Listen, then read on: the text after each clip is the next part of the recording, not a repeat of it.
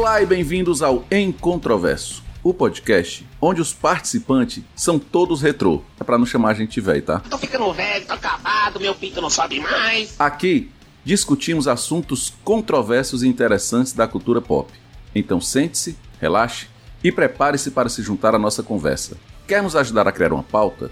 Manda sugestão para o nosso e-mail em controversopodcast@gmail.com e segue a gente no Instagram arroba em controverso underline podcast. Nossos episódios são lançados semanalmente às segundas-feiras.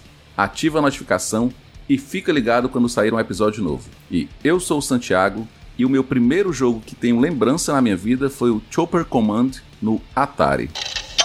Fala, seus desajustados. Aqui quem fala é GG. E eu vou dizer pra juventude: o caminho dos retro games é um caminho sem volta. Fala pessoal, aqui é o Tony Farias e, cara, jogo antigo é outra coisa, é pra se divertir. Hoje em dia é só pra você ver bonito. Fala galera, aqui é Bruno Vago e o primeiro jogo que eu joguei foi o Atari também, aquele jogo Enduro de carrinho. Mentira, você jogou com Abaco lá na antiga Grécia. O Vago ajudou a criar o Pong. Ah, pra fazer acho- conta, animal, depois jogar Então, não. mas você brincava de fazer conta. Ele criava joguinhos com abaco. É o que tinha pra fazer. Eu acho que os matemáticos da antiga ficavam brincando, ficavam estudando não. Pela nossa introdução, acho que vocês perceberam que o nosso assunto de hoje é retro games. E para falar sobre o tema, nós trouxemos um dos caras que manja mais do assunto na internet inteira. Direto do canal Retro Gamer Brasil. Se apresenta aí, Luiz. Opa, fala pessoal, obrigado pelo, pelo convite. Acho que foi a primeira vez na vida que num grupo grande eu concordei com tudo que todas as pessoas falaram, que a, a introdução de vocês, a forma que vocês falaram dos jogos antigos aqui foi música para meus ouvidos. Concordei muito com, Ah, com vocês. Gostou, né? Bom, gostei bastante. Já dá mais, mais empolgação pra gente. Mas é a faixa etária da galera também, né, cara? Exato, é. Que é isso, Vago? Tá chamando a gente de velho? Pô, só tu aqui que tem mais de 90. Não, nós somos velhos não, nós somos retrô, GG. Todo mundo é a mesma faixa. É esse que me chamou por causa de um ano mais velho. Ninguém aqui é velho, todo mundo é retrô. Concordo 100% também. E, obrigado pelo, pelo convite. É, eu sou Luiz, eu sou o criador, produtor do canal Retro Gamer Brasil. É um canal que começou no Instagram e depois foi pro, foi pro YouTube, onde eu falo de videogames antigos. É minha paixão. né? Eu nasci, cresci com videogames, fez parte da minha história. Em algum momento da minha vida eu decidi criar conteúdo. É, eu sou apaixonado pela história dos videogames, então o principal propósito do meu canal é falar sobre a história dos, dos videogames antigos. E eu adoro bater papo. Quando vocês me convidaram, vocês viram que eu demorei pra aceitar, né? Isso Falei, claro, difícil. pode ser essa semana? É, pode ser essa semana? Tô- Eu acho tempo. É, então, muito bom, tô empolgado.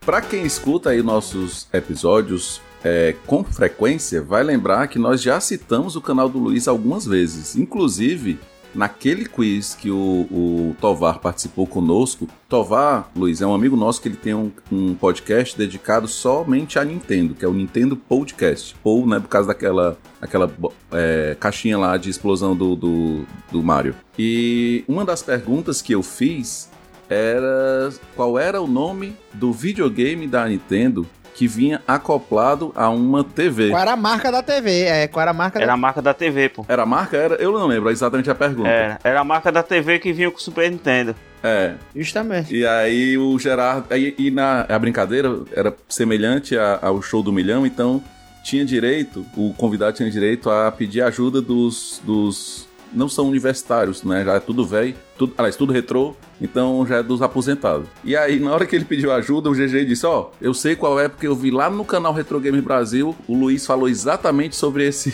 esse videogame aí. Ele mostrou, ele tem esse videogame. errou. Não, esse eu não tenho. É um dos, é um dos poucos que eu não tenho, mas eu já, eu já mencionei essa TV, acho que em uns dois vídeos. E realmente, eu- da Sharp, óbvio, eu sei que é, mas o modelo dela é super difícil de falar, porque é um código, né? Não é um nome bonito, é um código, então. Exatamente, eu tenho aqui na, na minha. No meu quiz ainda salvo. Depois, no decorrer do, do episódio eu vou abrir e vou mostrar pra vocês como Não era como vocês disseram, não. Mas aí, como eu falei, a gente vai falar sobre retro games, né? Retro games. Retro gamers somos nós. A gente vai falar sobre retro games. E aí, antes de começar, a gente primeiro precisa definir, né? E aí a pergunta que todo mundo vai ter que fazer na hora que começa a falar sobre retro games. Quanto tempo tem que passar para um game se tornar retrô, Luiz? 84 anos. Esse, esse é um debate acalorado, assim. Tem gente que leva muito a sério isso. Uma vez eu, eu bati um papo, tava num- também num- numa live com o BRKS Edu e o Kogu do Cogumelando. Maneiro. E acho que o Kogu fez essa pergunta pro Edu. E o Edu deu uma definição que eu achei interessante. Ele falou: depende do tipo de cabo que o videogame tem. Essa é boa. Se é o cabo RF é retrô, se é o cabo de vídeo composto é, é retrô. O S-Vídeo é retrô.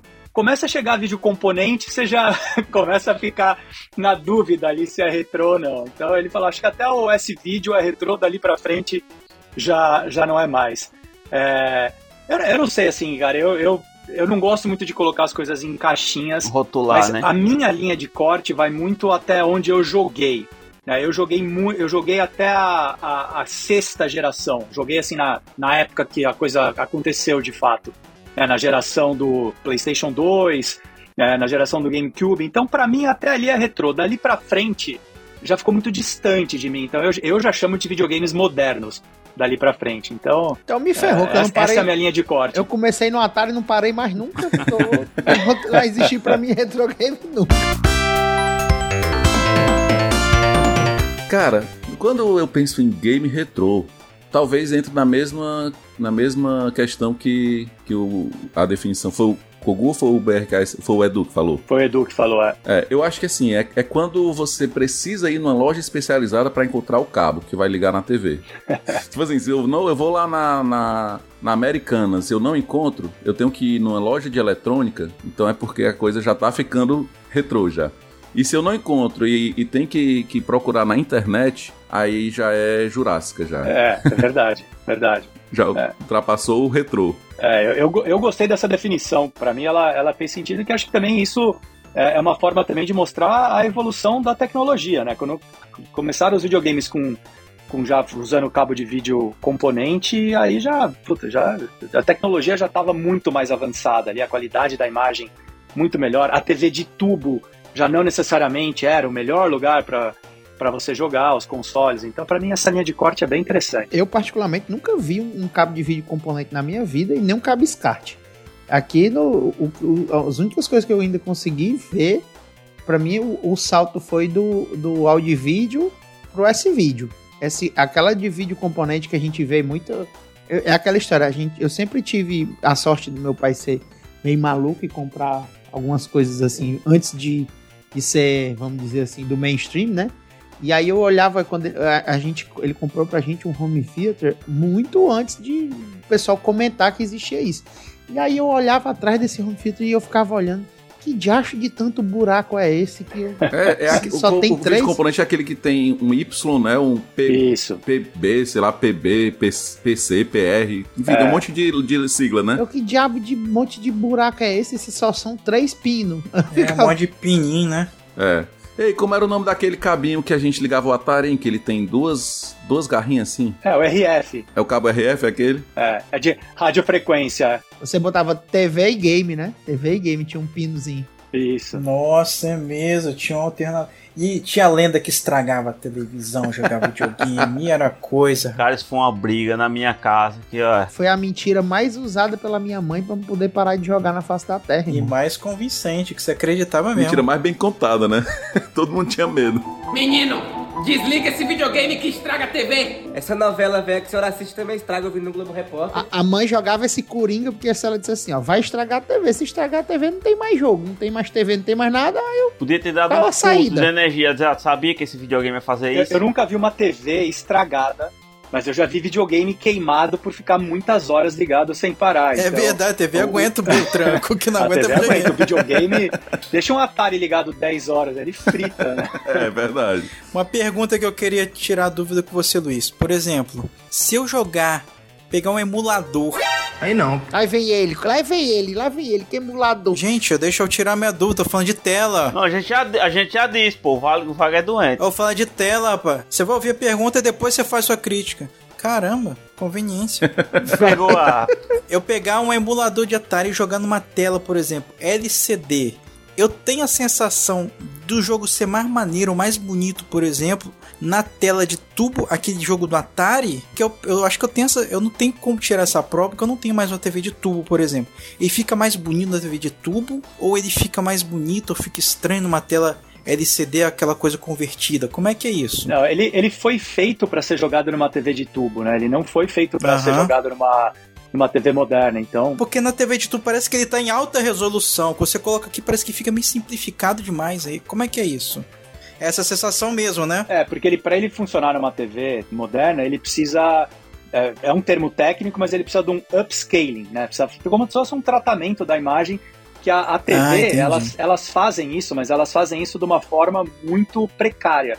Então a imagem perde aquela coisa é, original dela, né? Ela fica distorcida, ela perde a definição. Parece que ele fica mais vivo, né? Porque ele exibe, ele exibe mais a, os defeitos, né? Exato.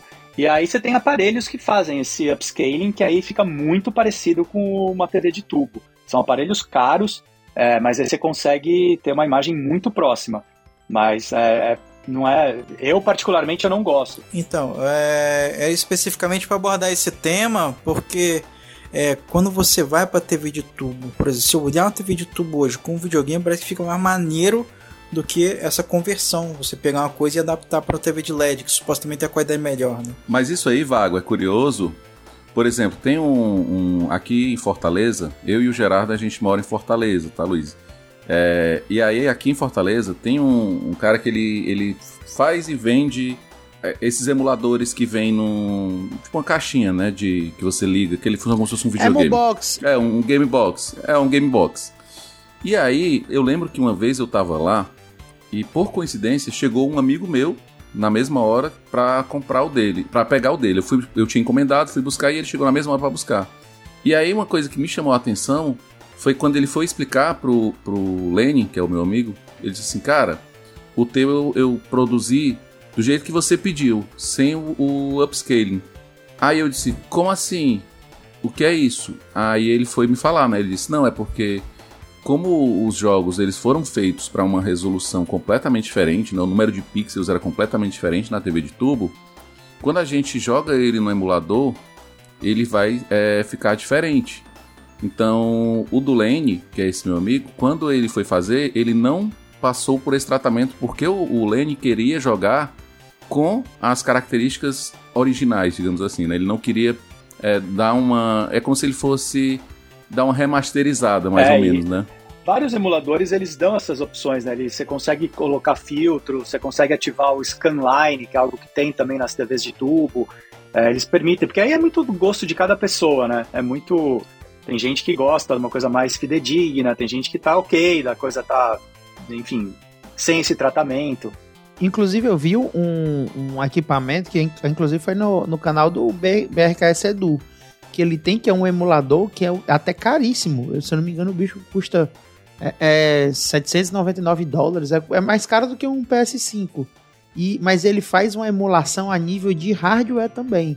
É um emulador modulado que você coloca várias peças. Ele até você compra, você é, é num site. Eu não me lembro, não vou, eu vou depois pesquisar o nome desse, desse aparelho. Mas é que você vai tipo montando o emulador e montando a nível de hardware para ficar para não ser não, não precisar desse upscaling, ele vai tipo atualizar o, a, o sistema, né, do, do, do videogame que ele quer emular, mas de uma maneira mecânica mesmo, não uma maneira com, com processamento, entendeu? É com a, a, a, base de placas mesmo, placas físicas. É, essa é uma tecnologia que chama F, FPGA, que ele, ele faz isso que você falou. Ele é um. Isso. Ele, ele, ele emula o hardware, né? Não é uma emulação. Isso. É como se fosse o hardware do aparelho original. Então é, fica igual, fica idêntico o aparelho original. Fica muito bom. Tu já conseguiu, Luiz, ter a, a oportunidade. Tu, uma pergunta talvez quase óbvia. Tu tem TV de tubo? Tem, né? Tenho várias. Quantos TV você tem? Ó, eu tenho na minha game room aqui que estão. Porque eu tenho algumas que estão guardadas que eu não uso. Eu tenho uma, duas, três, quatro que estão funcionais. É, e aí eu tenho mais umas três que estão guardadas, que não tem espaço para ficar mostra aqui. E eu tenho várias Caramba. daquelas pequenas, sabe aquelas mini TVs que a Sim. gente usava para levar Sim, quando viajava e eu tal. lembro. Eu devo ter mais umas três Tinha uma dessas. preto e branco. É, exato. Tem É. alguma de 29 polegadas? De tubo? Sim. Não, não tenho. Tenho medo da- de, cair, de cair É, minha eu lembro casa. quando a gente. Meu irmão tinha uma locadora é, na década de 90 e 95, mais ou menos, 94. E eu lembro que tinha uma TV de 29 polegadas que ela era a mais disputada. Todo mundo queria, então a galera reservava a hora pra poder jogar nessa TV. Vai jogar futebol, né, pô, na TV dessa. É, cara, e pra transportar essa TV, era, tinha que ser uns, uns quatro homens fortes, assim, porque o peso era gigante. É inimaginável o peso comparar hoje, por exemplo, uma TV de 65 polegadas que você levanta sozinho com uma de 29 polegadas da E época. a gente tem que avisar também o Luiz que aqui a gente tem um estranho no ninho, viu? O Vago não gosta de console, viu? É verdade. Ele gosta de computador. Não, mas eu joguei os videogame antigo do todo doido. Eu joguei Atari. Só porque não tinha computador na época. É, Mas porque os eu não computadores tinha. antigos ou os novos, Vago? Não, eu joguei. Eu, eu joguei isso, Atari, é, Master System, Super Nintendo, Mega Drive.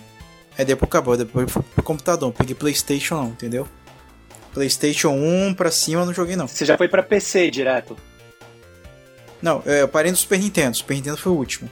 Mas computador você já foi pro PC ou você, você jogou Commodore, Amiga? Jogava. Não, eu joguei aqueles computador, como é que era?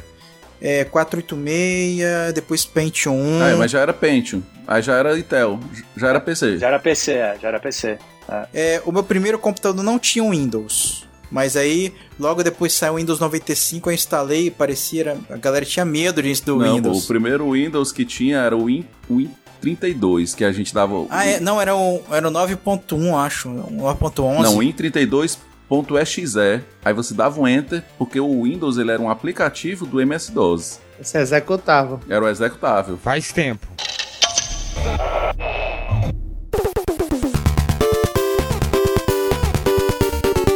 E aí vamos começar então aqui, vamos entrar. Eu tinha feito um roteirinho. Isso aí vai, vai então fazer parte aqui do primeiro segmento, né? Qual foi as nossas primeiras experiências com games? E eu lembro, cara, que o primeiro game que eu joguei foi de fato no Atari, como eu falei. Eu tinha E um Atari também. que não era um Atari, na verdade, era o CCE, né? Que ele era o paralelo. E na época eram era os clones, né? Que chamavam. Já tinha isso já, cara? Tá doido? Eles chamavam de clones, eram, eram os clones, porque como a- a- havia uma dificuldade muito grande por parte da questão de importação, né? O, a- o fechamento mesmo aqui da, das barreiras de importação. É, aqui no Brasil produziram-se muitos videogames que eles chamavam clones. É, Então, amigo por meu exemplo- tinha aquele clone do Nintendinho, era um outro lá. Que era o Phantom System. Isso, acho que era isso. O mais famoso, né? Havia outros, mas o mais famoso era o Phantom System. É, tiveram vários. É, que o meu primo tinha um Phantom System. Então, assim, mas o primeiro que eu joguei foi no Atari.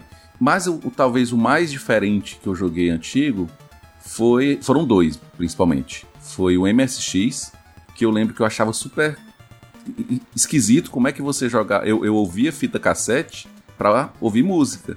E aí, de repente, o meu tio chega com uma fita cassete, coloca lá num. Parecia um gravadorzinho que você ligava num teclado e começa a rodar um jogo do Rambo. Cara, eu fiquei fascinado com aquilo. Caramba, Aquilo era dados, né? Como é que pode não ser música? exato, um jogo do Rambo saindo de uma fita cassete. Como assim? Como se fosse um disco de vinil saindo no jogo. É muito louco, é. É tecnologia. Cara, foi, ah, foi, foi incrível, assim, era uma sensação incrível. E eu lembro que aí É, começou que a paixão. tinha, tinha- os HDs antigos era tudo fita também, né? Tinha as fitas com os dados, gravando as fitas, aquelas fitas magnéticas, né? Mas o princípio é o É, mesmo, né? Porque se a gente mesmo. pensar um, um HD, ele é uma leitura magnética. Então, o princípio ele é semelhante a uma fita, um HD só muda, obviamente, a estrutura física, a estrutura, a capacidade de armazenamento. Mas a ideia de leitura é através do magnetismo. Inclusive, ele tá, eu acho que um dos últimos vídeos que, que tu postou, Luiz, foi aquele que tu.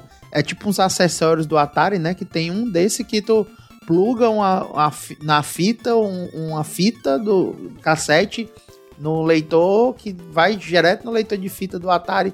E o jogo é absurdo, o jogo é absurdamente com uma qualidade superior. É como se fosse um boost de Eita. qualidade. Não, é muito. É, É irado. é um Sério? módulo de expansão, se chama Supercharger, que ele expande a memória do Atari e você consegue usar fita cassete, que também tem mais capacidade, né? Dá pra colocar jogos E mais. Eles fizeram jogos específicos pra, pra, esse, pra essa qualidade? Sim, Caramba, não sabia não. sim, tem vários jogos e uns jogos bem gráficos mais bonitos, mas jogos complexos, assim. Tem, tem um que eu mostrei lá que é um jogo de, de batalha É os espacial. comunistas mas tem, alienígenas, assim, né? É muito doido aqui. É, tem, tem esse também, mas tem um outro que é de estratégia, que você, você, tem, você tem mapa, você muda de tela, você tem que usar os botões do próprio console para aquelas chaves Caraca! pra você ir mudando de tela. É um jogo bem complexo. É, a qualidade Que do isso? som, a qualidade da imagem fica absurda. E o outro, o outro videogame que eu lembro de ter jogado, bem diferente, que não era do mainstream, foi o, o Odyssey. Né, que É. ele tinha um teclado gigante em cima dele, Sim. que eu nunca entendi pra que, que ele servia direito, mas eu lembro de ter É. jogado algum jogo nele, não sei se era algum equivalente ao, ao Space Invaders ali, mas era semelhante. Eu não sei se era o Space Invaders, porque acho que o Space Invaders não, ele só tinha pro, pro Atari, mas era um equivalente ali Era de próximo, jogos é. de navinha. Sim, tem outro E nome. vocês? Luiz, qual foi o teu, tu lembra assim, o primeiro jogo que tu teve contato na tua vida, tu lembra? O primeiro videogame que eu joguei foi o Odyssey. É, foi. É, minha mãe tinha uma amiga que. é, o- ela, ela trabalhava, ela e o marido trabalhavam na, na Philips, e que foi na empresa que levou o Odyssey para o Brasil. E aí a gente foi na casa deles um dia e eles mostraram. No ano que lançou o Odyssey, em 83. E, putz, aquilo foi revolucionário. Você falou, meu, como assim, né? e Um tá videogame. situado em que posição em relação ao Atari, por exemplo? Tá antes, depois? Ele, ele foi lançado depois do Atari. O Atari é Uhum. de 76, se eu não me engano, ou 77 já, e o, o Odyssey é de 79. É, então ele chegou um pouco depois, mas no Brasil eles foram lançados no mesmo ano. Os dois foram lançados em 83. Que louco. É, mas foi o primeiro também. Ele tem esse visual que parece um computador, né? Então chama muito. a- Na época, É, o Odyssey já tem aquela pegada computador mesmo, né? Você olha no É, tecladinho, é. já tem uma coisa assim. Ele chamou muito atenção na, na época, mas ele, puta, comeu poeira do Atari, né? O Atari vendeu muito mais do que o, do que o Odyssey. Era difícil achar pessoas que tivessem o Odyssey. É. Eu acho que eu, eu acho que meu irmão tem um, talvez, guardado lá em casa, em algum lugar. Vou até. Agora eu vou dizer um depois. negócio, bicho. Eu, eu tive um Atari, essa história aqui já contei no podcast acho que umas três vezes. O meu pai comprou. Meu pai contou essa história pra minha mãe, né? Essa lorota. Essa lorota. Senta que lá vem a história.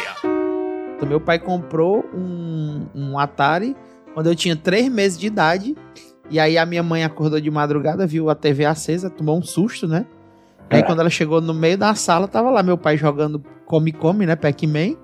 E a minha mãe, o que é isso, Zé Gerardo? Ele tomou um susto. Ele disse, não, eu comprei pro Júnior. Aí a minha mãe disse, o Júnior tem três meses de idade, Zé Gerardo. Como é que tu comprou um videogame pro teu filho de três meses? Aquela desculpa pai, é tipo assim, o pai sai pra comprar fralda e volta com o Playstation 5. Olha o que eu comprei pro nosso filho. Eu sou uma pessoa impulsiva, muito consumista. E aí, é, o, o, o Atari vendeu muito mais, mas quando eu, eu vejo hoje, assim, a caixa, todo o sistema, o Odyssey dá de pau no Atari. Você olha assim, a caixa do Odyssey é linda, É, bonito. entendeu? É muito mais, assim... O Atari é classicão, o, o do meu, que o meu pai tinha comprado era aquele que tinha os detalhes de madeira e tal, mas o Odyssey tem aquela parada, uma pegada mais futurista, E né? como é que eram os jogos do Odyssey? Era, era mais simples? Era o mesmo nível do Atari? Era mais simples. Era o, o- o Odyssey ele sofreu porque a Philips durante muito tempo ela quis ela mesma desenvolver os jogos, ela não deu para desenvolvedoras terceirizadas e ela concentrou, eh, sei lá, 80% dos jogos em um cara. Eh, o nome dele é Ed Everett e ele que fez qu- 80% dos jogos. Então os jogos são meio que parecidos, você muda a dinâmica, mas você vê, se tem um personagem, o personagem é tudo igual. Os efeitos sonoros são muito parecidos. Então faltou diversidade pro, pro, pro Odyssey. Aí o Atari, né, a Activision, que foi que lançou o Enduro, o, o River, o River Raid, ele, ela fez um trabalho genial, maravilhoso, né? Então os jogos do Atari são bem mais elaborados. Eu me lembro demais, eu até quando tinha um, eu acho que nessa época tinha uns jogos que eu fazendo aquela aquela memória memória bem pregressa, os, os barulhos do- dos jogos era o que eu mais me lembro. Eu não me lembro de ter jogado em si, mas o que era clássico era o barulho do, do Enduro, o Bob volta pra casa também. Nossa, aquela musiquinha, aquela musiquinha é muito muito clássica. Muito. E o, e o Pac-Man, né? Pac-Man Pac-Man, nem se fala. Era muito clássico. É assim, eu acho que um dos mais lendários do Atari, aí Luiz tá aí pra me corrigir ou não, era o River Raid, cara, de navezinha. É, é acho que se você perguntar para as pessoas, ah, fala o primeiro jogo que vem na sua cabeça de Atari, acho que, cara, a grande maioria vai falar o River Raid. Acho que foi o jogo que mais, que mais marcou. Então, o River Raid Era muito tinha... tirado aquela navezinha, você passando aqueles corredorzinhos. Isso porque a gente já pulou pra segunda geração, né? Porque a primeira geração em si, ela não. É, a gente- ela, ela foi só. o- A gente não viveu no Brasil, né? A primeira geração. É. É, bicho, não existiu. Primeira pra gente, geração né? foi o quê? Foi aquele Pong, aqueles de, aqueles de computador mesmo É, eu- mais primitivo? Isso, no Brasil foi o telejogo da Filco, né? Teve, assim, teve gente que tinha, era, não era difícil você achar alguém que tinha o, telejogo ali no começo dos anos 80, mas, putz, não teve a mesma, não foi tão popular quanto foi depois o, o Atari. É, aqui nos Estados Unidos foi mais, né? Aqui nos Estados Unidos, tanto que é comum, você vai numa loja aqui, você acha muito videogame da primeira geração para vender. E é barato, muito barato. Assim, você compra um. O que o Odyssey, ele, ele, o Odyssey foi o primeiro videogame da história, né? O Odyssey da, da primeira geração. E a, a Magnavox, que, é, que lançou o Odyssey, ela, ela lançou vários modelos. Tem o primeiro, depois tem o Odyssey 100, 200, 300. E esses Odysseys custam, sei lá, por 50, 60 dólares você compra um. É, então não é tão caro. Que é aquele que o controle é tipo uma caixinha, né? Parece Isso. uma caixinha que tem um bichinho Isso. que gira. Isso, exatamente. Ô Luiz, é, já que apontou esse, esse negócio, essa situação de que tinha uma certa dificuldade para entrar videogames aqui no país, qual foi o primeiro console que entrou oficialmente no Brasil? É polêmico isso, porque o oficial no Brasil era, era complicado, porque tinha a lei da, de reserva de mercado que, de alguma forma, a, a pirataria, né, era, era, ela entrava mascarada por algumas empresas que faziam engenharia reversa, faziam console, mas assim, o- esse primeiro Odyssey, que foi lançado nos Estados Unidos como Magnavox Odyssey, nos anos 70 teve uma empresa do Rio de Janeiro eh, chamada Planil, que ela lançou esse mesmo console lá no Brasil. E ele, ele, ele veio com a caixa igual dos Estados Unidos, só que ela fez manual em português, ela traduziu todo, tudo do console. Existe um debate se isso foi, se teve a licença, se não teve a licença, tem uma ala que acha que não teve, que foi uma grande Aí, mas aí cópia. é muita cara dura, né, bicho? É. Fazer uma cópia dessa aí e não, e não meter uma licença, os caras os cara esticaram a baladeira, né? E deu problema isso aí pra eles, não, né? Não, nenhum. Porque na época zero. acho que não dava nada, não. Pra falar a verdade, cara, eu acho que a, a pirataria ela não deu muita coisa. Acho que até a geração do PS3, não? Foi, não. Até, o- o- porque assim, a, a Sony, que depois foi uma grande vítima de pirataria, ela não estava oficialmente no Brasil, né? Então, a pirataria do PlayStation 1, do PlayStation 2 rolou solta ali e ninguém fazia nada, né? Era difícil controlar. É que o PS2, o PS2 eu me recordo que ele entrou oficialmente aqui quando já tava o PS3, não era? Isso, é. Aí, aí, aí começou a, a ter uma fiscalização melhor. Mas você pega o Atari, o Atari ele foi lançado no Brasil oficialmente pela Gradiente, né? Pela marca Polivox, que era do grupo Gradiente. Mas tinham vários clones de Atari que conviviam, que estavam no mercado ao mesmo tempo. E a Gradiente não conseguia fazer nada. Ela mandava umas notificações, ela dava uns recados, mas ela não conseguiu tirar esses clones é, do, do mercado. Então, convivia produto legal com produto pirata, era uma zona. É, e a, a, a- o Play, falou do PlayStation 2 e o PlayStation 1. Eu acho que a Sony, nessa, nesse quesito, ela acabou vendendo muito console aqui no nosso país. E assim, ela nem, nem, nem era lançada oficialmente aqui.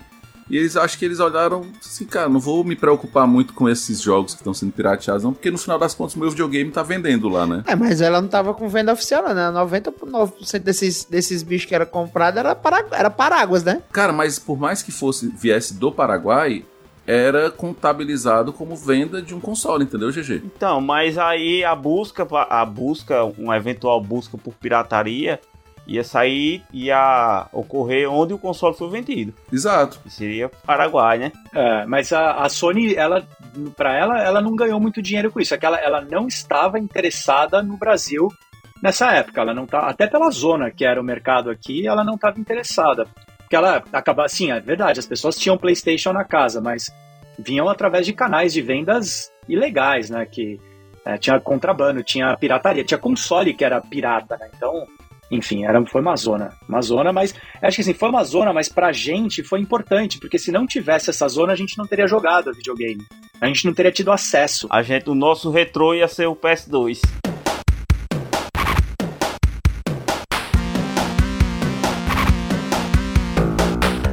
mas eu não ouvi o, o Tony falou. Falou, Tony, qual foi o teu primeiro, tua, tua primeira experiência com videogame? Não. Diga é, aí. Eu, fui o, os três primeiros jogos que eu me lembro de, de ter iniciado. É, eu tenho um tio que ele teve um Atari, um Atari 2600. E eu me lembro de ter jogado River Raid, é aquele Frostbite. Excelente. Nossa, o Frostbeat, eu chamava Frostbeat. Você pular os bloquinhos. Era do Iglu, era o Frostbite? Era, tinha um ursinho que pegava você no iglu. E o outro, eu não vou lembrar o nome, que era o cara descia com a. com a, como se fosse uma nave mãe, aí você era uma nave menorzinha, aí você ia lá, capturava um. acho que era um dinossauro, aí depois tinha que voltar pra nave mãe pra deixar ele lá. Eita, futuro e pré-histórico ao mesmo tempo, cara. Nave dinossauro. Nossa, eu sei que jogo que é, mas me fugiu o nome. Caramba, agora preciso lembrar. Assim, eu, eu não sei como foi que esse CCE chegou lá em casa, né? Não lembro de fato, eu só lembro dele já existir na minha casa. Então, como ele chegou no tempo que o Gerardo lembra aí, lembra não, né? O pai dele conta. De fato, eu não sei, mas enfim, na minha casa tinha um CCE e havia uma infinidade de, de fitas, né? De cartuchos que a gente tinha lá. E era muito legal. Uma coisa que me chamava muita atenção era aqueles cartuchos que vinham com 4 em 1, né? Que você fazia É uma, uma combinação Ele que vinha você alavanquinha ou não? Você selecionava no videogame. no cartucho. Por exemplo, ele tinha uma quatro combinações possíveis. Agora, o tal do cartucho, os caras enfiavam coisa no cartucho e eles compactavam o negócio pra caber no cartucho. É um, que ali era uma arte, né, cara? Capacidade que eles tinham de colocar um jogo inteiro dentro do cartucho com a limitação que tinha. Vagabundo é foda, moleque. Aí deixa eu te perguntar. É, de um tempo, eu achava que nessa época, já realmente, quem tinha videogame tinha vários cartuchos. A proporcionalidade, assim, do preço dos cartuchos nessa época era bem mais barato, porque eu me lembro que depois o meu pai me Não, pô, comprou... eu tinha pouco cartucho, pô, era caro, eu acho. Não, pô, mas é o que eu tô dizendo. Você era Meu- rico. Meu, pai tem muito, a gente tinha muito cartucho do, do Atari. Não, Já tinha quando a pouco. gente foi pro, pro Master System, que meu pai depois comprou um Master System pra gente, e pra mim e pro meu irmão, aí a gente tinha pouquíssimos cartuchos. Tinha, tipo assim, do Atari devia ter uns 12 cartuchos, e do Master System eu tinha 3, 4, entendeu? É, eu também tenho a mesma sensação. Agora eu fiquei curioso com uma coisa: como é que o Vago, o Gerardo tá contando a história da vida dele e o Vago tá dizendo que tá errado? Não, que ele tinha, ele tinha pouco, ele tinha pouco. Não, cara, mas Eu aí. tô falando que eu tinha pouco, você ouviu errado. Mas aí, meu amigo, é a história da vida do Não, Gerardo. você ouviu errado, pô. Aqui, eu corrigi. Aí é pra você. Ele tá falando que ele tinha muito, mas eu tinha pouco, era caro. Ele devia ser mais rico, por isso que tinha muito. Não, não era rico, né? Mas é irmão? porque no teu caso, Vaga, era tu quem, tra... tu quem trabalhava pra comprar. No caso dele, era o pai dele que trabalhava e Era comprava. meu pai pô. também, doido, tá doido? Eu tenho meus, pai. Meus pais. Seu pai, tu, tu hora dessa da época dessa, já era aposentado, pô. Mas é, isso aí que você falou é fato e é, é por causa da pirataria, porque o Atari, se você fosse comprar um jogo original, licenciado da Polivox, era caro. Ele vinha na, numa caixinha de papelão, manual bonito. Só que você comprava um jogo da CCE que não vinha nem com caixinha, o cartucho era vendido solto nas lojas. E aí era bem mais barato. Aí já tinha pirataria de cartucho nessa Oh, época. muito. Muito. Eu pensei que nessa época só tinha original, os cartuchos Não, piratas não. só GG, na época não se chamava pirataria, na época era clones. É, era clone. Deixa eu fazer uma observação aqui, eu achei aqui, ó. Cosmic Ark, o nome do jogo, Ah, é. Legal. é. do Atari. Esse jogo é bem, bem nostálgico. Eu, eu tenho quase certeza que eu, a, a época que eu achei assim, existe o mundo de pirataria foi no Super Nintendo, quando veio aquela história do Super Nintendo destravado. Porque o meu Master System era travado. Eu lembro do, do Nintendinho, que era o.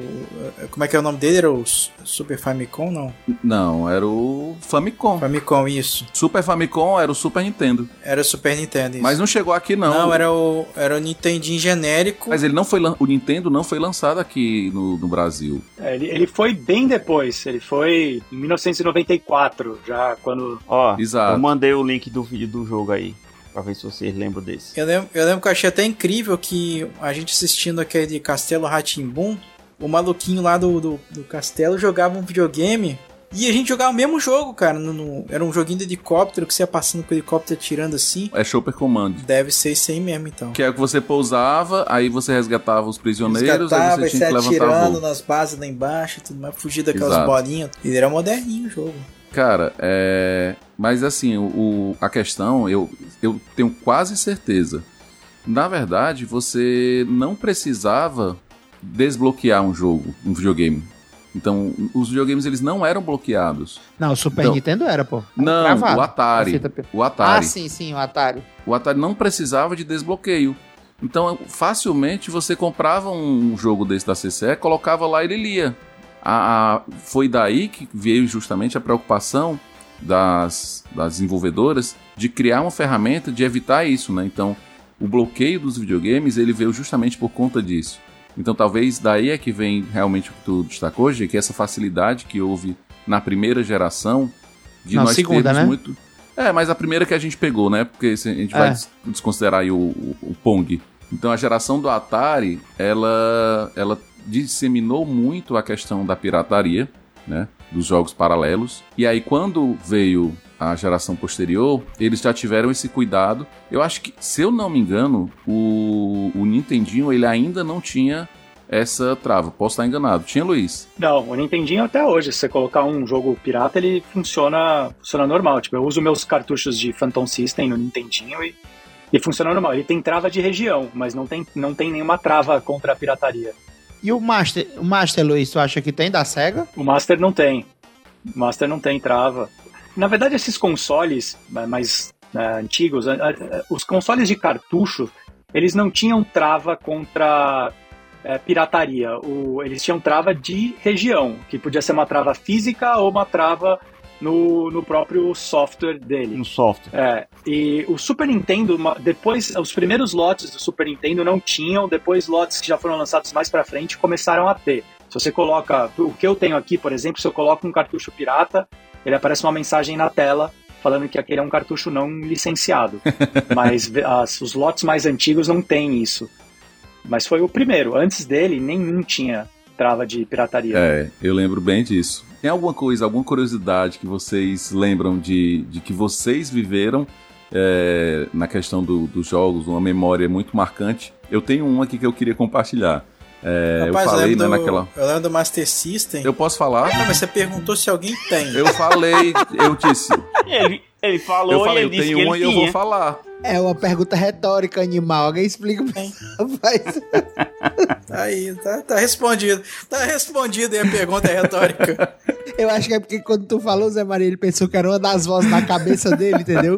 Aí ele, não, quem tá perguntando? É, o- é- é alguém aqui dentro ou é alguém do lado de fora? Aí ele respondeu, Ai, entendeu? ai. Aí depois que ele foi se tocar, vixe, é com o mundo externo. Peraí, fica calado. É, as vozes estão perdendo controle aí. Quando eu tô muito doido, eu não me controlo. Então, assim, tem uma que eu lembro muito, que é justamente eu tava falando, meu primo tinha um Phantom System e a gente começou a jogar o, o Contra, né? Que era um jogo extremamente Caraca, é difícil. mesmo, contra irado. E era difícil E mesmo. se você pega. É, porque a gente chamava jogo do Rambo na época, né?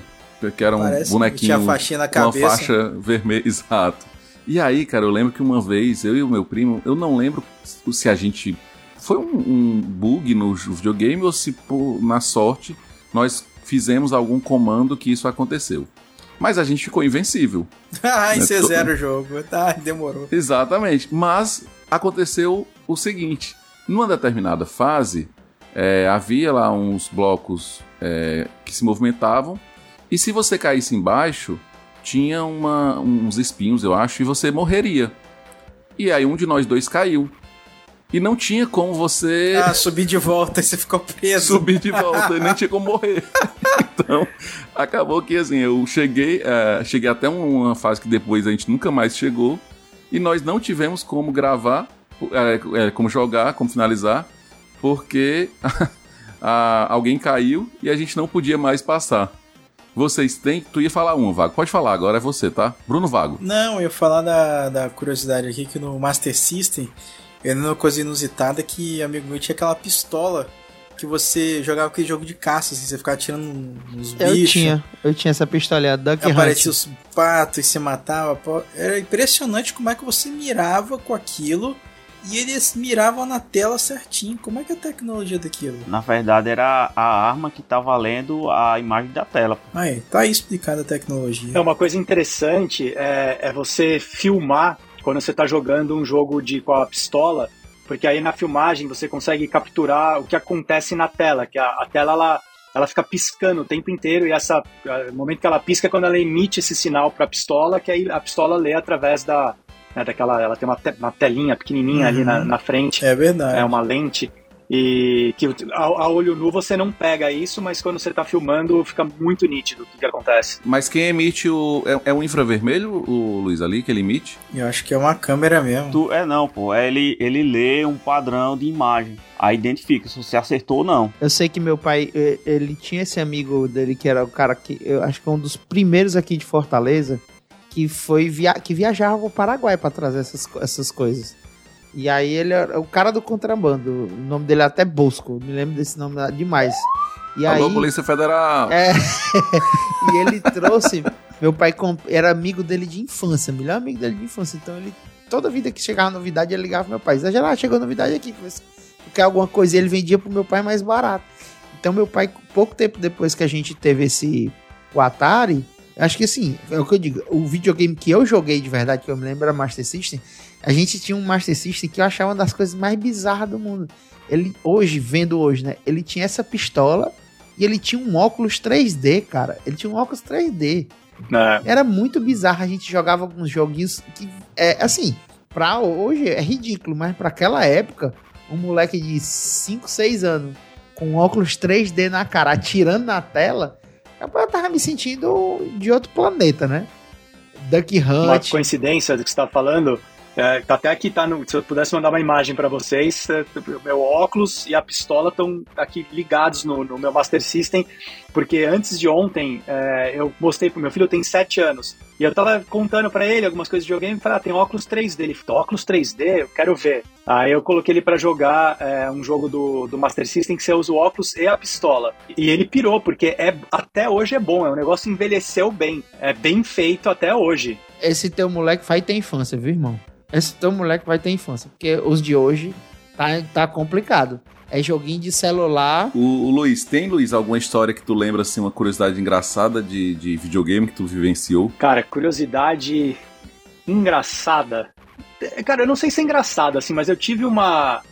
O o jogo que eu mais gosto da minha vida é o Mike Tyson Punch Out, do, do Nintendinho. Caraca. E, e, e a minha história com ele foi muito louca, assim, porque eu, eu, eu tinha um problema, eu não, era, eu não era muito bom em nenhum jogo. Nenhum jogo, assim, tipo, eu gostava de jogar, jogava muito, eu conseguia avançando fases, mas eu nunca fui bom de zerar jogo.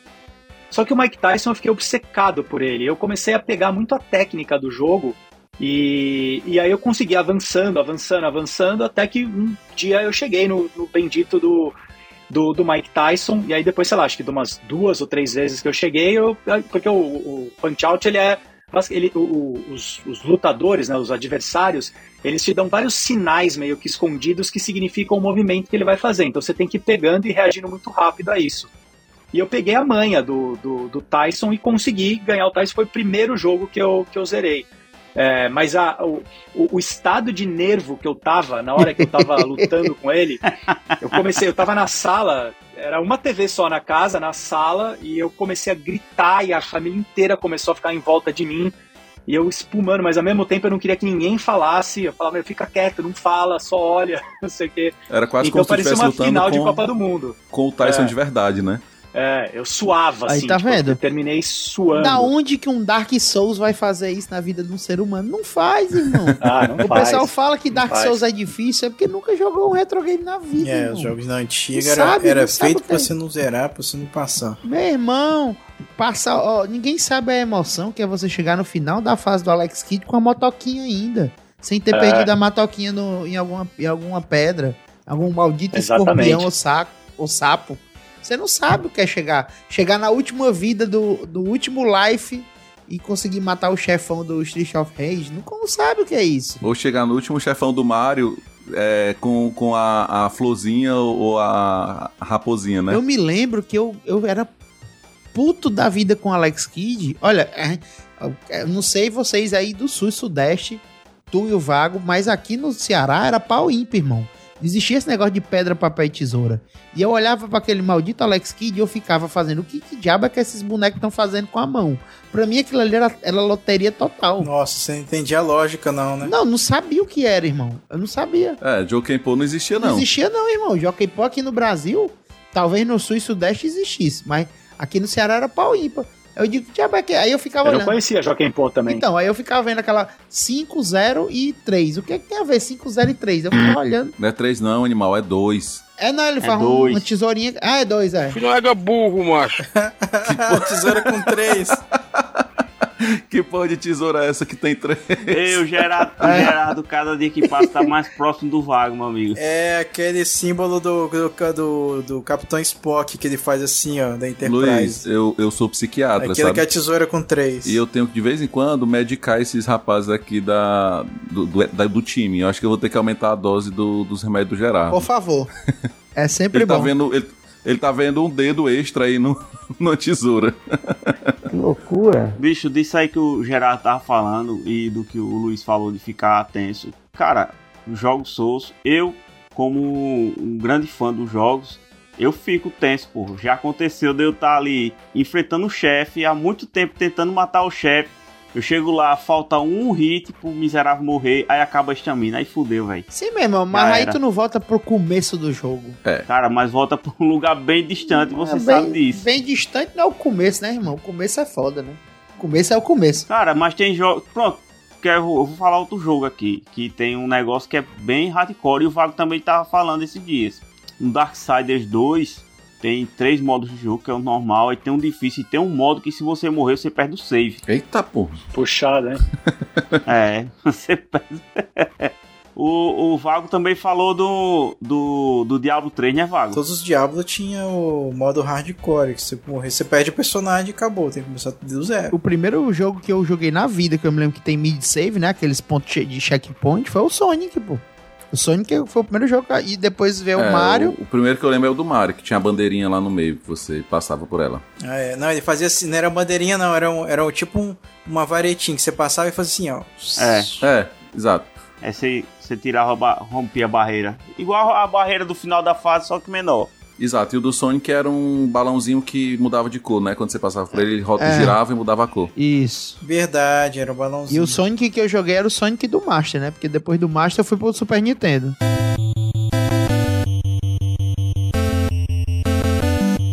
Puxando aqui pro próximo bloco, né? Aproveitando aí que eu citei que eu era psiquiatra, é que eu sou, aliás, que eu sou psiquiatra, e uma coisa que é muito, curio, muito curiosa, né? Que eu, eu gosto muito de estudar, obviamente, a minha área. Cara, por que, que vocês acham que a gente tem tanta é, nostalgia e apego, a- além, obviamente, da, da memória afetiva? Mas o que, que vocês acham que faz isso conosco, com essa nossa geração? E a pergunta, e aí eu, vamos deixar o Luiz falar primeiro, né? Porque afinal de contas ele tá mais ligado direto a isso. Vocês acham que hoje, e aí mais uma vez pra ti, Luiz, as minhas filhas, por exemplo, que jogam o meu PlayStation 5, elas vão ter esse apego com o videogame que elas têm hoje? Eu acho que de- depende muito de como vai ser o mundo quando elas tiverem a nossa idade, porque eu acho que, pra mim, eu nasci em 77, né? Então eu sou uma geração muito analógica. É, o mundo hoje em dia, ele, muitas coisas dele, ele, ele me estressa. Eu não me sinto tão. Eu não consigo acompanhar a evolução. Eu, eu me, e olha que eu gosto de tecnologia, tá? Eu tenho. Eu sou um cara que lê e tal. Mas a, a forma de consumir hoje entretenimento, pra mim, ela é muito desgastante. É muita coisa. É vídeo curto, é 10 aplicativos abertos ao mesmo tempo, é iPad, é celular. Então, é- essa volta ao passado, os videogames me fazem voltar para um lugar que eu me sinto mais à vontade, quase que um porto seguro, assim. É, é no ritmo que eu gosto, é físico, é, é poder ter um manual de instruções que eu vou sentar e vou ler, e aquilo já vai começar a me embalar para entrar na história do jogo. É, então, eu, eu vou muito por aí também. Eu acho que além, claro, da, de que é, é, lá, é gostoso, mexe com as nossas memórias tal. Mas pra mim tem essa característica também de me transportar para um cenário que eu me sinto mais confortável, que me desconecta dessa maluquice que é o mundo hoje em dia. É, e aí, por que que tu acha, então, que existe isso de um modo geral? Tu acha que tem a ver com, com o fato que nós vivemos essa transição? Ou, ou tu acha que tem um que a mais aí? Porque, assim, afinal de contas, hoje você... Qual a tua profissão basal, Luiz? Eu sou administrador de empresas. Pronto. Tu é tu é administrador, mas querendo ou não, você trabalha também com, com produção de conteúdo e está ligada diretamente a retro games, né? A games antigos. Então, assim, por que que tu acha que isso especialmente tem essa nossa, esse nosso apego.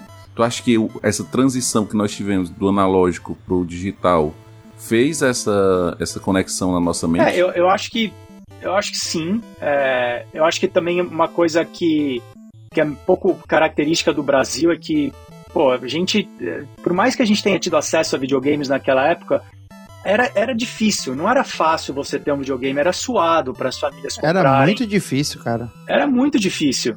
Minha opinião é que a gente tem justamente isso aí mesmo. A nossa geração acho que é a que mais curtiu essa transição de você não ter nada, aí depois você Exato. começar a ter um videogame, você começar a ver a tecnologia evoluir, porque a garotada hoje, ela já tem a coisa, já, você já tem um PlayStation 5, os gráficos realistas. A gente não, a gente foi vendo isso evoluindo. Então a gente, por exemplo, a gente viu o computador e conseguiu dominar o computador. Diferente do meu pai, por exemplo, que viu a mesma coisa que eu, mas não dominou. É, Entendeu? é. Eu vi evoluir e dominei. A, gal a, galera, a galera hoje já domina, mas não viu evolução. Então a gente teve esse, esse fascínio pela coisa. Surgiu o Atari, irado. Surgiu o Master System, irado. Surgiu o Mega Drive, irado. Super Nintendo, mais irado ainda. PlayStation, mais irado. Computador, os jogos evoluindo, irado. Então a gente foi se, se surpreendendo cada vez mais, entendeu? É. A galera não pegou essa transição e o domínio ao mesmo tempo. Então acho que a nossa geração ficou com essa marca que é uma coisa característica só nossa, que ninguém vai ter. Agora, vai outra ter. coisa que eu acho que morreu, outra coisa que eu acho que morreu na nossa geração é a parada do jogo físico coletivo. O que, é que eu quero dizer com isso? Eu vivi uma, eu sou de uma geração que eu tinha, Ah, você jogava na mesma, na mesma TV com outras pessoas. pronto, era, eu, eu, eu era uma pessoa bem afortunada nesse sentido. A gente não era rico não, mas meu pai era doido e tinha os amigos certos. Então eu tinha, era um dos poucos que tinha videogame em casa. Nenhuma surpresa até o momento. Ele não tinha dinheiro, mas tinha insanidade, né, GG? É, justamente. Aí eu era um dos poucos que tinha acesso a videogame sempre na primeira fila. é, a gente tinha os melhores videogames, assim, da, da geração. E a galera vinha pra tua casa pra ficar jogando aquela doideira. Pois é, a, a galera, a galera você começou a vir muito pra minha casa, mas depois de um certo tempo começou com a parada das locadoras. E eu mesmo tendo Ah, videogame verdade. em casa, entendeu? Eu gostava da locadora. Porque qual era a diferença da locadora pra minha casa? É que lá na minha casa, a negada não podia falar palavrão, a negada não podia subir em cima da mesa, não podia não sei o quê. E na locadora, irmão, era terra sem lei. Você podia esculhambar. É igual a história do bar. E a gente deixava de jogar. A gente ia jogar em fliperama, um contra o outro, fliperama na porta de colégio. Mas era um bar, cara. O, o- esse fliperama que o Gerardo tá falando aí era um bar. É, era bar, era lanchonete, entendeu? Aí os caras botavam um Samurai Tinha um Shodown. bar na frente de uma escola. É, um Samurai Shodown, botavam um, um, um Marvel vs Capcom e ficava tipo assim, 30 pivetes tirando a postada do jogo.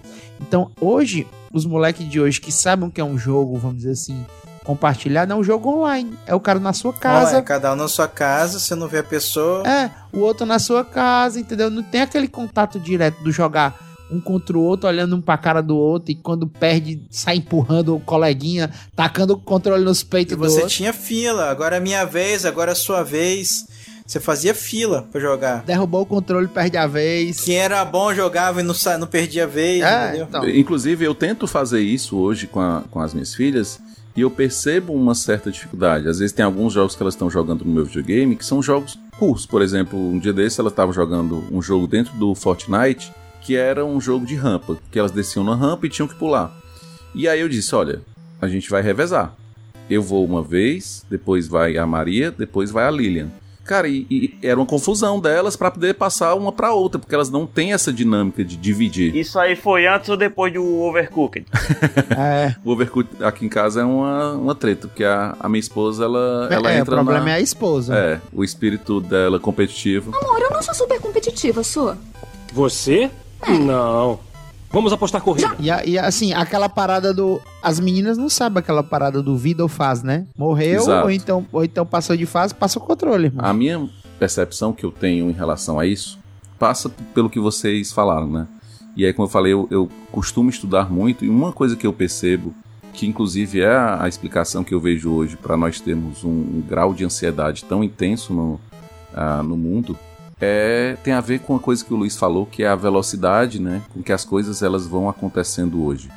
Então, o que é que eu percebo? Que nós tivemos uma, uma, vivemos uma geração onde as coisas não evoluíam tão rápido como elas evoluem hoje.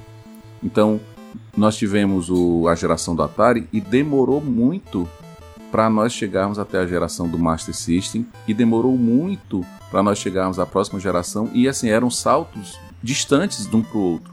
Numa época em que para a gente a percepção do tempo ela era bem diferente da percepção que nós temos hoje, justamente por conta das coisas que acontecem ao nosso redor. Né? Hoje as coisas acontecem de uma maneira tão rápida que a gente não percebe às vezes a, as evoluções, os saltos tecnológicos. Então, isso fez com que nós nos apegássemos muito àquilo que nós tínhamos naquele momento. Então, quando a coisa mudou, é como se espera aí, mudou, mas eu não quero perder o que eu tinha. Né? Eu, não, eu não quero, porque eu tive um apego àquilo e eu não quero perder. E aí muda de novo. E tu diz, não, agora eu me apeguei a duas coisas que passaram, né? Eu, eu me apeguei à geração do, do Atari e me apeguei à geração do, do 8 bits. E já chegou 16 bits.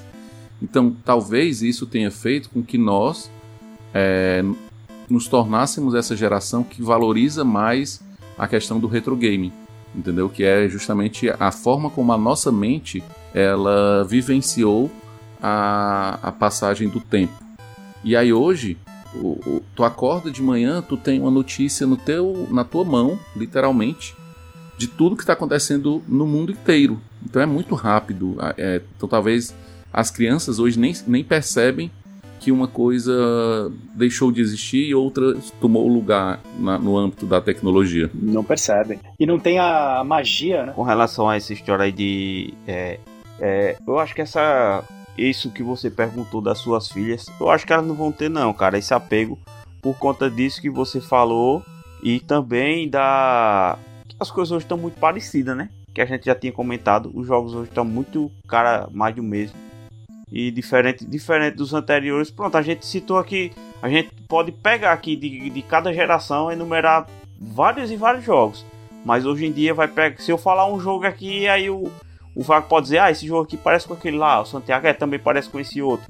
É tudo muito igual. Aí pro cara se apegar a uma geração que é praticamente copia e cola, é porque também tem aquilo que o Gerardo falou, que é é o que faz dinheiro, né? É, pô, infelizmente, é, infelizmente, infelizmente, isso é um reflexo do, do, do, capitalismo que a gente vive. O foco é o dinheiro, o foco não é a qualidade, o foco não é a, não é a novidade, não é a inovação, mas não, nesses ramos aí artísticos, porque game é um ramo artístico, né, pô? O cara desenvolve, o cara faz a tudo. A indústria dos games é, é muitas vezes maior que a indústria do cinema, por exemplo. É, então, o que é que o que, o que faz essa indústria andar é o dinheiro. O cara é aquela história. O que é que ele vai achar que vai dar mais retorno financeiro? Principalmente o empresário, não é o cara que tá lá fazendo. É o Super Mario Ultra 10, 12 ou um jogo novo com um personagem novo, com uma mecânica totalmente nova. O cara vai pro caminho que ele disse assim: "Ah, se eu for pro Mario, eu vou vender bilhão, mesmo fazendo a mesma coisa, mudando só algumas skins e algumas fases. Se eu for desenvolver do zero, eu vou gastar muito e pode ser que flop e eu não tenha lucro nenhum. Então o cara. É, tem um risco.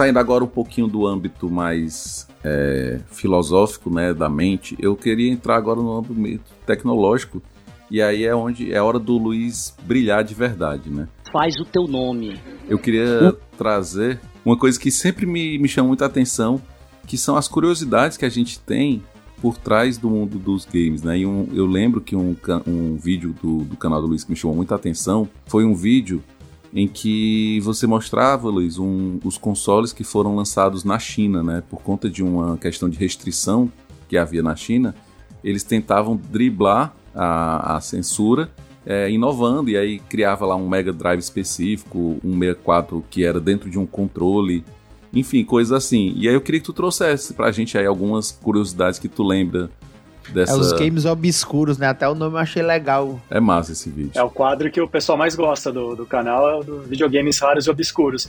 É, assim, a, a China, é desnecessário falar do, do tamanho do mercado e de quanto que as marcas sempre tiveram atenta para entrar lá, mas tinham várias restrições do governo da China, então as, as grandes marcas acharam formas meio engenhosas de entrar. Eu fiz três vídeos falando sobre consoles que, que entraram na China de, de forma diferente. O primeiro que eu fiz é de um Nintendo 64 que chama iQ, que a Nintendo fez uma parceria com uma empresa lá da China e ela, ela, eles criaram o Nintendo 64, só que ele é- o formato dele é de um controle. Ele não parece um console, ele parece um controle de videogame. E ele foi posicionado como um controle. É, só que, na verdade, ele tem um hardware de um 64 e você só conseguia colocar jogo através de uns quiosques que tinham, que você ia lá e fazia o download do jogo.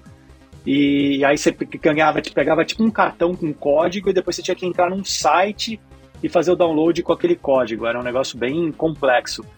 Mas foi a, a Tu forma. tem? Eu tenho, tenho. Eu fiz um vídeo, tem um vídeo dele no meu canal. Caramba. É, e foi a. E tu tem, tem alguns jogos dele? Então, aí você tem que ter sorte quando você compra dele já vir com jogos. É, porque não tem forma de colocar os jogos. Até é um negócio que muita gente procura na internet se alguém já conseguiu hackear e, colocar jogos. Não- você não acha nada disso. É muito difícil. Isso é a mesma colocar. pegada, Luiz, daquele que tu tem, que é o brasileiro, que tu falou que tem um, até um jogo que tu queria mais, que é o, que é o Double Dragon do, do, do Ah, o Zibo. Zibo, O isso. Zibo, é. O Zibo foi isso, é. descontinuado. Só que a vantagem do Zibo é que você consegue colocar jogos. O Zibo você consegue meter um cartão ali com, com jogos. Esse IQ é muito difícil. Então, ele vinha com um jogo já na memória, que era o Dr. Mario, e ele vinha com vários outros jogos numa versão demo, que depois que você joga uma vez, ele bloqueia. Então, o que eu, o que eu tenho, infelizmente, ele tem só o, o Dr. Mario. Mas ele veio com o Zelda, o Ocarina of Time, ele tem o Super Mario 64. É, só que é isso, eu joguei uma vez, eh, bloqueia. Eu, eu vejo um ícone ali, mas quando eu clico no ícone aparece uma mensagem em chinês que dá, né, ele não deixa eu avançar no, no jogo. Eu acho que tu vai ter que ir na China, Luiz, pra comprar aí. Ah, se quiser, meu irmão tá lá, eu, eu dou o bisu pra ele. é, comprar os cartõezinhos lá. Mas, é, é, mas não dá mais, né? Não tem, o, o site estava ativo até uns 3, 4 anos atrás. Sério, bicho? Ainda- é, o site foi desativado há pouco tempo. Mas hoje em dia não dá mais. Você não tem mais menor forma de, de, de fazer isso. Então esse foi o da Nintendo.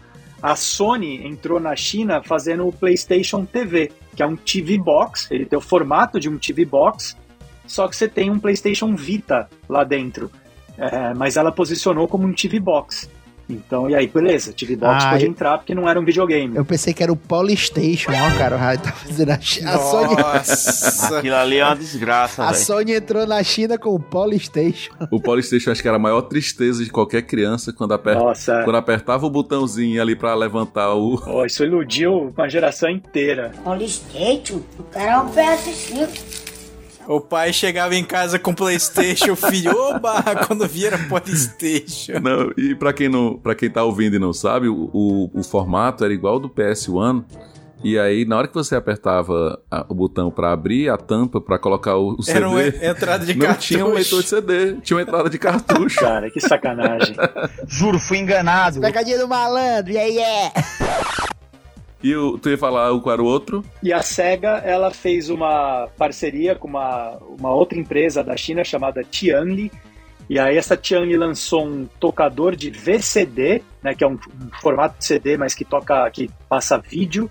E só que ela lançou uma série de jogos em VCD, jogos de Mega Drive, que rodam. Então ele acaba virando um console. Você consegue assistir os filmes, mas ele, ele consegue ler jogos gravados em VCD. Então você comprava jogos que vinham, sei lá, com 40, 50, é, comprava um CD que vinha com 50 jogos. E foi uma parceria oficial. né? Eu, te- eu tenho ele, eu fiz um vídeo dele também, ele tem o logo da SEGA. Ele é um produto, mas ele entrou lá como um tocador de VCD. Então foram formas. Ele é um produto oficial licenciado, é, isso? Foi licenciado pela SEGA, por essa empresa, empresa Tianli, e a SEGA deve ter ganhado royalties ali, enfim. Ele acabou nem vendendo muito bem, mas foram formas que eles conseguiram de burlar essas regras rígidas da China. Eu vou deixar aqui declarado que se algum dia eu ganhar na Mega Sena, eu vou ser o, o- a maior dor de cabeça na vida do Luiz, porque eu não vou perder tempo indo atrás dos videogames que eu quero. Eu vou botar preço na, na, na coleção dele. Eita. Coleção dele. Porque quem, quem. Eu já falei várias vezes, assistam o canal do Luiz, sigam lá, curtam, porque o canal dele é fenomenal. Agora a coleção dele e a game room dele, eu vou botar a preço, porque ele vai passar Caramba. o resto da vida dele com aquela pulga na cabeça. Meu Deus, eu, eu tenho que vender, porque esse homem tá botando dinheiro demais nessa coleção. Pô, porque... minha, minha esposa vai Cara. adorar, cara. Ela vai, ela vai te ajudar nessa empreitada. Então, Se ela estiver ouvindo, ela vai torcer muito por chegar na Mega Sena, né? Vai ser igual aquela, aquele meme lá do. aquela história lá do PS5 por. É, justamente. Mil reais, não foi? Não, mas só que eu vou estourar na baladeira. É, só que vai ser o contrário. Porque, só pra tu saber, Luiz, o, o Gerardo, essa história a gente contou num dos nossos primeiros episódios. O Gerardo comprou o PlayStation 5 de um coitado, de um adolescente que é crente e que a mãe dele viu o jogo Demon Souls e achou que aquilo não era pro filho dela e vendeu o videogame pela metade do preço dele, o videogame ainda na Novinho, garantia. tudo online, tudo certinho. Não, mas, mas detalhe, esse preço. A- ela, ela ainda convenceu o filho de que ele iria ganhar um violão pra tocar na igreja, no É, lugar do mas PlayStation a- 5. em, minha, em minha defesa, eu não botei o preço. O preço estava lá e eu só perguntei. Só eu pagou, só né? paguei. Entendeu? Quis me aproveitar dela nesse sentido, não. Eu não cheguei, ela não tava cobrando 5 e eu disse assim: eu pago 3. Não, eu disse: o videogame é 3 mesmo. Tanto que quando eu fui comprar, eu disse pra minha esposa: Amanda, se eu não te ligar em 15 minutos, tu chama a polícia, que eu acho que isso aqui é, é golpe, vão me sequestrar. E aí, quando eu cheguei lá, era um condomínio e eu entrei, era mulher e disse. Fiz o Pix na hora e saí correndo É. pra ela, ela disse assim: Não, eu desisti. Eu digo, Pra não mudar de é, ideia, eu né? desisti, o problema é seu. Luiz, uma curiosidade que eu fiquei sobre esse da SEGA. Ele lê os cartuchos do Mega Drive também? Não, não. Só lê em VCD. Só em VCD. Nem, nem, nem os CDs do Sega CD ele lê, ele só esse formato de VCD. Entendi. Então você tem que ter. Mas tem pra vender hoje o- o- os, os jogos dele? É fácil? Não, você tem que. eu- é, esse que eu. Esse que eu, que eu tenho, eu dei sorte que eu, eu comprei no, no eBay. E ele veio completo na caixa com tudo. E o cara me mandou dois cases cheios de CD, lotados de CD.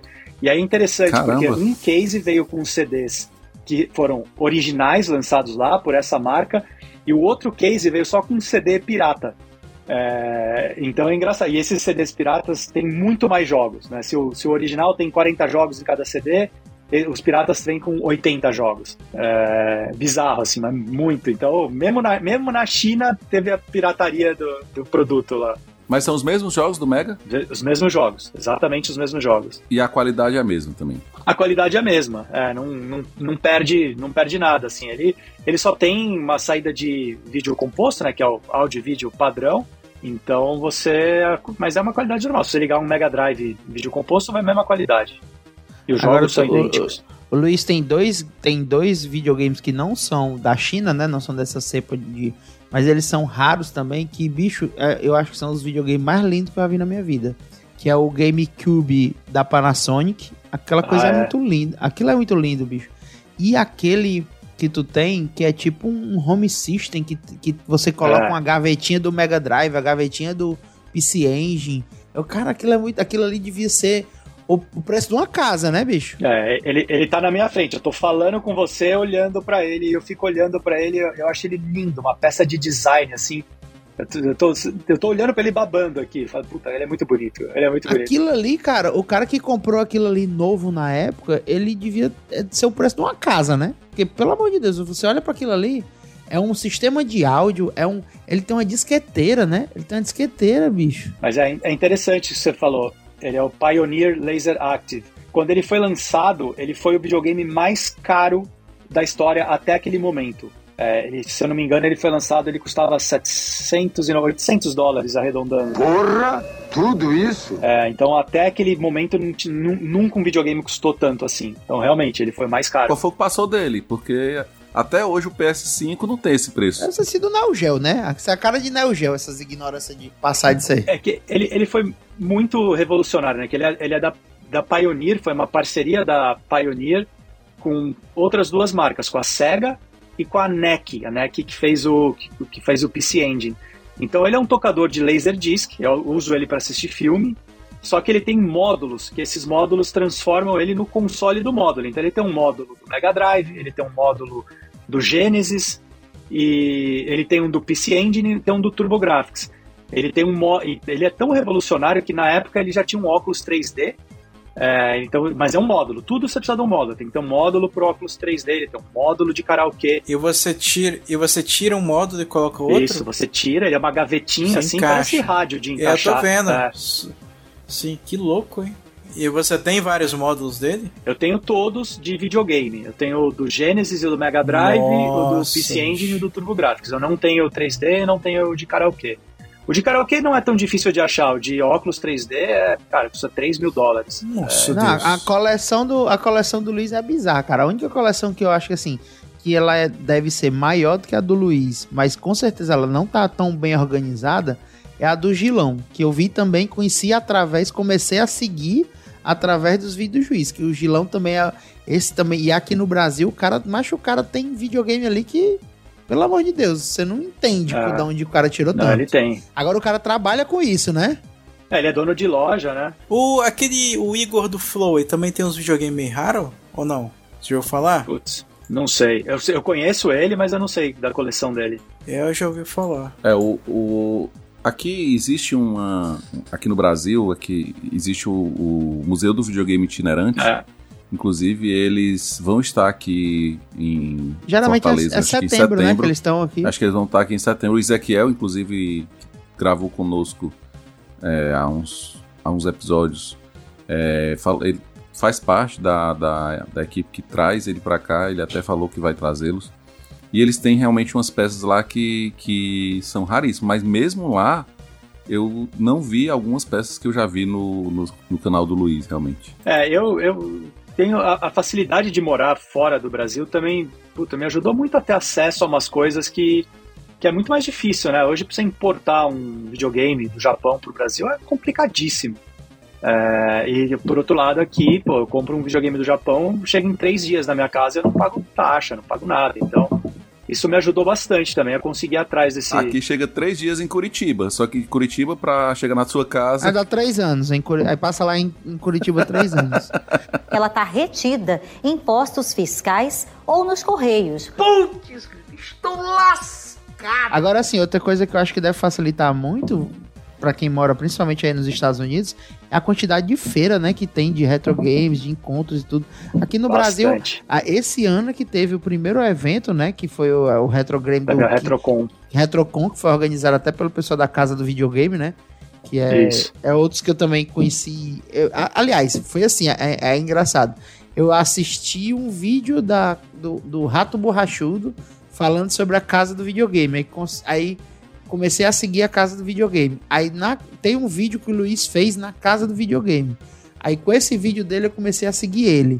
Aí depois eu vi um vídeo do Luiz falando do Gilão. Aí eu comecei a seguir o Gilão. Mas tu gosta, GG, de, de videogames antigos? Ah, é, tanto que eu, eu- assim, uma das frustrações que eu tenho. Não, mas eu digo de, de videogames, Eu não gosto. do, do. Não, é isso que eu tô, de, é isso que eu tô dizendo. emulador. É isso que eu tô dizendo. Eu, mas é porque eu tive vários, mas aqui em casa a gente sempre foi assim, ó. É, meu pai era desse jeito. Quando ele comprava um videogame novo pra gente, a gente tinha que dar o videogame antigo pra uma criança que, que tinha menos condições que a gente, nem que fosse um primo, um assim. Então eu, eu convivi com todos eles, mas eu acabei não ficando com nenhum. Então isso é uma frustração minha, porque eu- eu, por exemplo, hoje os que eu tenho e hoje mesmo depois que eu disse assim, não, eu comecei a ter condições, né, de comprar minhas coisas e, e comprar meus videogames, eu não consegui guardar os antigos por questão de espaço, que eu acho que a maior dor de cabeça de quem coleciona da- na face da Terra deve ser espaço. Eu vi o Luiz agora comprou um Nintendo Wii U, né? E aí ele tava na luta já de como é que ele ia organizar esse bicho nas prateleiras dele. Então o cara tem, além de ter o problema de encontrar, ele tem que ter como organizar, como guardar. Então eu. Quantos videogames tu tem, Luiz, hoje na tua coleção, tu sabe? Ah, eu acho que consoles eu devo ter, sei lá, um pouco mais de 100 Caramba! e jogos quase 2 mil. Eita! Caramba. É, eu acho que eu tenho 12 conso uns consoles, eu devo ter uns 12. Mas aí eu tenho, por exemplo, PS2, PS3, PS4, PS5, entendeu? No, só isso aí já vai, já vai embora aí 4. Então, é isso que eu digo, cara. O cara os caras, os caras têm o, a- as peças. E aí a única coisa que eu consegui pra poder matar um pouco dessa minha vontade de ter. E outra coisa que eu acho irada da coleção do Luiz, ele não, ele não tem essa história de no- nos próprios vídeos dele ele fala, não tem essa história de videogame guardado não, ele abre e joga. Eu acho que se eu tiver uma coleção algum dia vai ser desse jeito. Meu filho, nada meu é guardado lacrado, irmão. Tu joga todo dia, Luiz? É, não, eu não jogo todo dia. Não, não jogo. Eu jogo, sei lá, devo jogar umas. Mas tá pronto pra jogar. Não, né? tá pronto. Esse que é o. É. É, o conceito da minha game room, da minha sala de jogos, é tá, eu tenho que estar a dois cliques do videogame funcionar. Né? É ligar o videogame e, e- e ligar e na caixinha E do. a TV. É, três cliques então, tem o da TV, mas tem, uma, tem caixinhas de, né, de alternadores, de switch, que eu ligo o videogame, no switch eu mudo a posição daquele videogame e pronto. Todos estão prontos para serem jogados.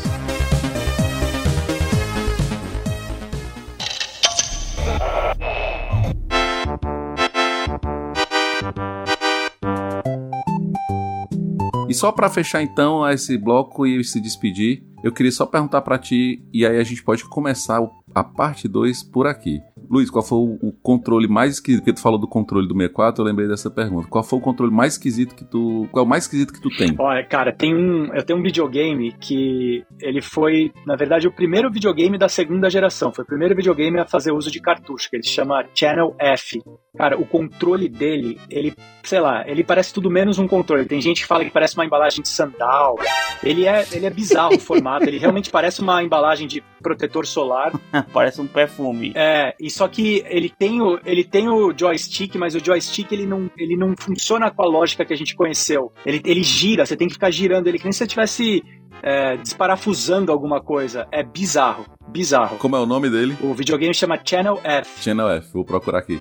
Eu perguntei porque eu lembro que eu, eu vi recentemente um que eu achei muito bizarro, que era uma motosserra que era pra jogar é, Ah, Resident sim. Evil. Caraca, bicho. Se jogar com a motosserra. Era o formato motosserra. Esse controle que o Luiz tá falando parece um, um otoscópio, Zé Maria. A gente que é da área tem- entende. Parece um, um otoscópio de, de ot- otorrino que vai ouvir, olhar por dentro do nariz, do, do ouvido da- da- dos pacientes. É literalmente um otoscópio, bicho. Bom, galera, então é o seguinte. Pra quem não captou aí, o Luiz deixou passar isso em algum momento. O Luiz está gravando conosco e ele mora num país, né? Ele mora nos Estados Unidos, numa região onde ele está um fuso horário 5 horas distante de nós. E aí o Luiz precisa é, sair agora, porque o, pra, a gente está gravando isso aqui é meia-noite, mas para ele o horário é diferente aí. E ele vai precisar sair e a gente precisa terminar esse episódio por aqui. Obrigado, Luiz, aí pela disponibilidade de gravar conosco. Faz o teu jabá aí no final e se despede, Luiz. Não, obrigado vocês, foi um prazer. Você vê que o tempo voou, né? Eu só percebi porque eu recebi uma mensagem da esposa. Estamos na mesa te esperando. Eu falei, puta, são sete horas aqui. É, mas muito obrigado. É, pô, Jabá é isso. O canal Retro Gamer Brasil no YouTube, no Instagram, né? Com o mesmo nome, Retro Gamer Brasil. Pra quem gosta de videogame antigo, tenho certeza que vai, vai curtir o conteúdo do canal. Eu falo muito sobre a história dos videogames, mas eu faço também muita visita à loja de videogame, às convenções, às feiras de, de videogame. Tem um conteúdo bem diversificado ali. Acho que acho que é legal para quem curte, mas também é legal para gerações novas. Eu recebo muito, muita mensagem de pessoas mais novas falando, pô, que legal, tô aprendendo muito de videogame vendo o seu canal, tá? Então acho que dá para agradar as diferentes gerações. Eu fui colocar aqui no Instagram pra seguir pelo canal do Incontrovérsia, a gente já tá seguindo. Boa, Então, valeu. Eu também, eu também já sigo Instagram, já sigo, sigo o, o, o canal, é sensacional. Vão lá, vejam o canal dele, só vídeo irado, um melhor do que o outro. Luiz, como é o nome da tua esposa, só pra, pra constar? Camila. Depois eu mando o preço aí pra poder a gente fazer uma sociedade aí e resolver esse problema pra você, viu, Mila? Ó, cara, essa, essa ideia aí, eu, eu recebo umas indiretas dessa pelo menos uma vez por ano. Eu falei, então, esse ano você, você vai começar a vender? Puta. É, então. Tamo aí, É. viu, Mila? Qualquer coisa a gente, a gente negocia aí, faz um pacotão e resolve logo teu BO. Pois é isso, galera. Muito obrigado por nos ouvirem até aqui. Valeu, foi bom. Adeus. Valeu, pessoal. Boa É noite. isso aí, galera. Um grande abraço aí, tudo de bom. Valeu, pessoal. Valeu, valeu, valeu.